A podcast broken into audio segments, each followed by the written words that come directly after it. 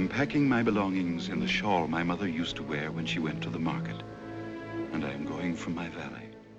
Hello, and welcome to the Screen Test of Time, the podcast where we watch every movie ever nominated for Best Picture. I'm Suzan Raslin, I'm David Daw. and this week we watched the winner of the 1941 nominees, How Green Was My Valley? The answer is, uh, I think, not that green. It's a black and white film. Suzan, let's just start out with it. America's been talking about it. There's nothing better to talk about. No one is interested or terrified by anything right now. Should we have Bengal Lancered this? So, Did we Bengal Lancer the wrong movie? I'm gonna say no, and I'll tell you why. okay. I do think that there's something to talk about here, at least in the context of what the Academy seems to find compelling and the problems with how those issues are handled in movies in this period. And two, can we Bengal Lancer a winner? I mean, to me, that's the argument for doing it, right?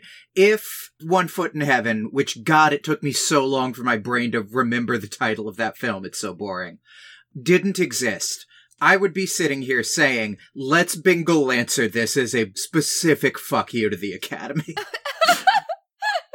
because what were you thinking? Do have some arguments as to why the issues that it presents, if not actually confronts and deals with, are important issues for the time. So I think that's what they were thinking. But yeah. Uh, I mean, I guess plot outline. God, I hate this movie. There's just a family in a Welsh mining town. It's all narrated by the youngest child in the family as an old man, which is never relevant in any fucking way because the movie ends when he's like 17, even though he still looks 12 because they never recast him. And it's super weird that he has a romance plotline as a 12 year old. Is he 17 by that point? He got into college, so I assume. Oh, yeah, I guess. Uh, yeah. Wow, I completely forgot that. But yes. And it's Roddy McDowall, of all people, who is a baby and who looks weirdly like Crispin Glover as a child. Not like Crispin Glover looked as a child, it's that as a child, Roddy McDowall looked strangely like Crispin Glover as an adult. Oh, like how everybody on Twitter yesterday was talking about that Degrassi clip where there's like a 12 year old boy that looks like Jamie Lee Curtis. Yes, yeah. Yeah. Anyway, it's like a tone piece about the mining town going through economic hardship. The older brothers all leave as the mine like shuts down and keeps giving lower and lower wages. Well, they're on strike. Well, for a while, but that's its own fucking. I'm kind of skipping over that, both because the movie is so incoherent about it, and because we just need an entire section of this podcast talking about how incoherent this movie is about unions. That's my big thing that I'm talking about when I say that it presents an issue but doesn't confront or address it. Right. There's also religion as another thing that it's like, this is a big thing. What do you have to say about it? Absolutely nothing. it's bad to gossip. And like that. okay. For that, we have our actual in practice lead of Walter Pidgeon, who's the like local pastor that's involved romantically making googly eyes with the older sister of the family. Eghard, yeah. And that becomes both a whole thing and fucking nothing, like everything else in this movie. Then at the end, the dad dies, and that's supposed to be a tragedy, but the dad's a real piece of shit, and I don't get why the kid liked him. Yeah, they have this really weird thing at the beginning of the movie, which there's hardly any dialogue at all for the first 10, 15 minutes of the movie. It's just narrated with occasional little outbursts by people who were on screen. But he talks about how it was great that at the dinner table they never spoke at all. This isn't good. This is terrible. How is this a happy family? And then the dad's an anti union piece of shit that's just right because fate. None of it makes any sense. I have this instinct to refer to everything that happens in this movie as a subplot, but that's wrong because that implies that there's a major plot that's going on above the subplot. It's just that this movie is a string of small incidental vignettes none of which add up to anything, and none of which are anything on their own. Yeah, there's no overarching conflict. There's nothing. There's like a 15 minute sequence where the boy goes to a new school and the new teacher is abusive and so are some of the bullying school children. So his dad brings in a like drunk guy to teach him how to box. And then the boxer goes to the school and beats the shit out of his teacher. And that's the end of that plot line. And then he gets into college, so it's fine. Yeah. And like, oh wow, what a fun, pleasant distraction from nothing. That's all that goes on for like a third of this movie. Like, it's it, like, ugh. Remember when the third, what was it, The Dark Knight Rises, the third Chris Nolan Batman movie came out? And for like six months, everybody was so impressed with it for having Occupy signifiers in it. And then they realized that that movie said nothing coherent about class whatsoever. Right. If you do class analysis of it, it's that you have to leave the billionaires in charge because populism will just become the French Revolution immediately and everyone will just murder people in the streets. Right. And right, but they were marching on Wall Street. So like, wow, they're talking about such important things. This movie is talking about industrialism and religion and unions, but talking about them like Dark Knight Rises does, where it's just unions. They go on strikes. Well, yeah. We're gonna have to dive into the union stuff. So, finishing out the plot, the sister eventually gets married to the mine boss's son. Uh, yeah, who cares? And then they move to South Africa, and then he, I guess, dies, and she moves back. He's not dead. She just moves back on her own. Oh, okay. And so it's theorized they're getting a divorce.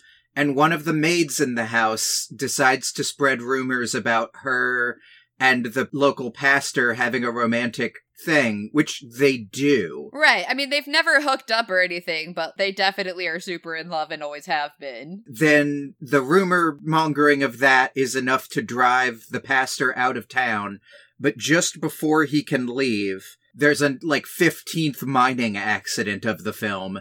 And him and the young boy and the boxer's blind friend, who apparently is a pivotal member of this film, which you wouldn't know until the last five minutes, all have to go down and rescue the dad, but the dad's already dead and they have a touching goodbye with the son and the dad. And then fucking the end. Nothing happens in this movie. Yeah, it's not a great film, but I do understand why it was nominated at this time because it does bring up issues surrounding labor movements and unions and strikes. What it does that's really irritating that we've seen a number of times in Oscar bait films of this period, it shows that there is an issue and then fails to confront that issue in any way. The strike in this movie goes on for 22 weeks into winter. No one dies, no one freezes to death, no one starves, no one's house is repossessed. The worst thing that happens to anyone is that at one point, after many, many weeks of striking, the miners who are pissed at the dad for initially not supporting the strike throw a rock through his window. And that's the thing that we get into so much in these films is that there's something that has real, tangible, horrifying consequences in reality that are in no way reflected on film. And it reminded me a lot of Blossoms in the Dust, which has this same situation where there are these kids who are basically going to live forever in orphanages because they are labeled as illegitimate on their birth certificates. And we never see anything that presents what that struggle is. The woman who is fighting for it goes to court, and it's like, okay, cool, no, we're going to just change it. Done. And I'm not saying that I need to see suffering on film. I'm not a sadist. But if you're going to present a situation that results in real tangible human suffering in real life and completely ignore it, then how is that issue confronted and how is it moving? It's not really. Well, because the movie is utterly unconcerned with the suffering of anyone outside of the family. The movie is concerned that the strike meant that the dad and the sons are in conflict, and not that people were out of work for a year. The dad never explains himself. But the movie still seems to be on his side that the strike is bad and we should avoid the strike at all costs. Or that the strike itself is not necessarily bad, but that the dad being against it as a older person who's working there who seems to have a prominent position among his coworkers not supporting it and never apologizing and never dealing with it and never coming out in support of the strike despite the fact that he's not a scab he just wasn't in support of it at first is totally fine and you know, I don't know that I agree with that, that he should just be automatically forgiven. Do they need to throw a rock through his window? No. But they've been striking for 22 weeks at this point. You know, why didn't they throw the rock through his window at the beginning when he's being vocal about not supporting the strike? Yeah, that seems to be what the movie comes down on to do a both sidesy thing because the pastor, who is the voice of moral authority about fucking everything in this universe because we're boring as shit and this movie sucks. comes down and goes like, collective bargaining is good, but don't be mean and cruel to each other. You'd might as well go collective bargaining is good, but don't build a spaceship and crash it into the mine owner's house. Like, no one is doing that, my dude. Yeah.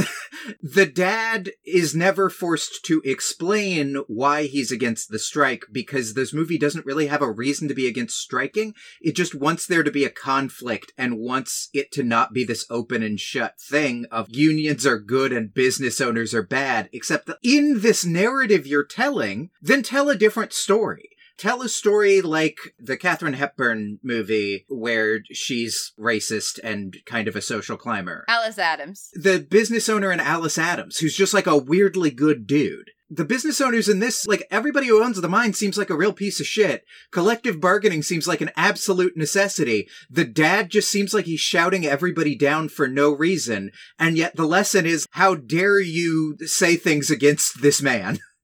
And it's like, well, because he's being an asshole and refusing to explain himself. That is a thing that frustrates people. what are you talking about?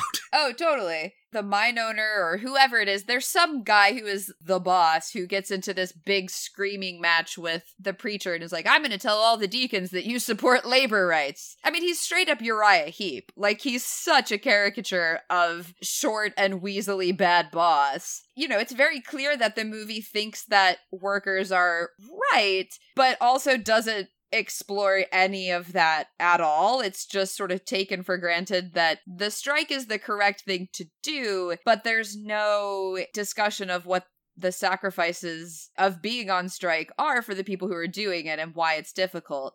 One of the things that really bothers me is the older sons who all support the strike move out of the house, and we never see what happens with them while they're gone for the better part of a year what are they doing? It's just like, okay, the strike is over, and then suddenly we see them coming back with their rucksacks over their shoulder.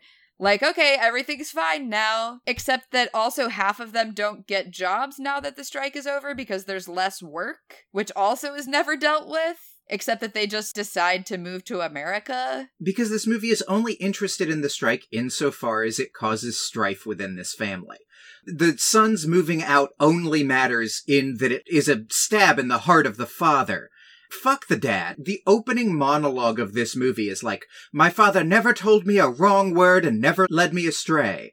He's an anti-union piece of shit that teaches you how to fight. He's just a terrible dad. There's like two scenes where he's not a terrible dad. He forces his daughter into a loveless marriage that he like knows is gonna be loveless. Yeah. Because it's gonna make him more money for the family. Yeah. He doesn't even have an internally consistent position on anything in order for this movie to have a point of view that it's advocating for. He's just this series of random decisions that never have to be explained because he's the dad. Right. It sucks it sucks that that's supposed to be our like emotional touchstone the entire movie revolves around. Yeah. When there's the big dinner table conflict scene where the sons all storm out, you're like, oh, now we've gotten to it. The emotional core of the movie. This is the core relationship of conflict that will drive the movie. But no, they just wander back into the house 15 minutes later when the strike subplot is over.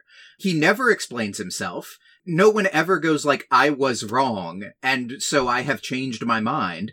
Everyone just goes, well, the strike is over, so I guess we'll just go back to the way things were. It's not a good movie. Is it the worst movie that we've ever seen? No, but that's not a huge recommendation. I think it's the worst movie of this year. I think you're right. I'm looking at the list, and what we have are essentially movies that are boring or annoying, but nothing has really hit infuriating until this movie. So, yeah, I'm to agree with you. Yeah, One Foot in Heaven is too boring to be infuriating. I feel like if One Foot in Heaven was a better movie, it would be a worse movie. You know? Yes. Like if I really had to deal with that pastor's point of view, instead of just going like, oh, I fell asleep again. What's happening? Mm-hmm. Still arguing about building a church?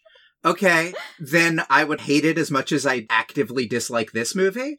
But too much stuff happens in this movie for it to be boring in the sense of like, your brain is constantly activated by like, oh, a new thing. Is this new thing going to to matter at all? become an actual plot? And the answer is always no. But still, new things keep happening. yeah. That didn't happen in One Foot in Heaven, which I guess, like, pick your poison. But that's the only movie that's even arguably worse than this movie. It just gets points for saying the word union and strike, I guess. Yeah. I think your argument for why it won is correct, but like, that argument is so damning of the Academy. Oh yeah, it's not a defense of the Academy at all, to be clear. yeah, even Green Book at least has a point of view on racism, you know? Its point of view is childishly simplistic, but it says something about it. This movie can't be bothered to say anything about its themes. right. It's just like family. Sh- it, boy, it sure is. Labor movements. Those happen. It's the crime boy I don't know thing from West Wing. You can't just shake your head and go like, yeah, issues. Mm. like they Ah, except that's exactly what it does. Yeah. Yeah. uh, And giving it credit for confronting issues it doesn't confront, which is 100% what happened in giving it the Academy Award or nominating it at all, is, yeah, really damning of the Academy because it doesn't actually confront the issues that it presents. yeah. So, should we rate this film? Yeah. Um 3 like the town the set of the town is pretty good. Yeah, art direction is pretty good. I'll say that. It's not racist because everyone is Welsh. Yeah, I'm- I think a three is pretty fine. Oh, we didn't talk about the weird romance plotline between the 12-year-old boy and like the adult wife of his older brother. Oh, yeah, there is that. five minutes into the movie, this interchangeable, attractive 30s actress. I know it's the 40s now, but she's an interchangeable, attractive 30s actress still. wanders by and is going to get married to his older brother, and the narrator is like, I think I fell in love with her then. And you're like, oh, this is going to be one of these movies with huge time jumps. And then at like 30, she will be the love of his life. But no, it's the same actor through the whole fucking thing. The older brother just dies in a mining accident. And then he, with his voice literally cracking, is like, I'm gonna move in and be the man of the house now. and she's like, okay. And the movie presents that as modestly fucked up, but it's all gonna go okay. Cause like apparently they did from the narration at the beginning spend the rest of their life together. Yeah, she's like, I don't know, let's say at best, she is 17 when she marries the older brother and he's 8. Yeah. It's one of those things where by the time he's 30, it's not a wild age difference. So, like, why did we not skip ahead? why did we decide to go whole hog on this romance plot line when he's still fucking Haley Joel Osment, you know? I don't fucking understand. Yeah, he is definitely a foot shorter than she is by the end of the movie. Still. so maybe two. Maybe it's more of a two for the Yeah, for that. Yeah, let's go with two. I really regret saying I'm sure this movie is fine last week. One, because I feel like it cursed us, and two, because it was just way too kind to the Academy. This is not a mediocre pick where they just didn't have the insight to see Citizen Kane. This is them actively picking a terrible movie in the face of Citizen Kane. And the Maltese Falcon. Yeah. There are obvious better choices here, and perhaps Suspicion, which we'll find out next week. You could have thrown darts at the just list of names of nominees this year and done better because this is the worst one. So obviously, don't watch this movie. It's an hour 54 and feels like two and a half conservatively. oh, yeah. It was a drag. Eh, and again, you like have to pay attention through all of it.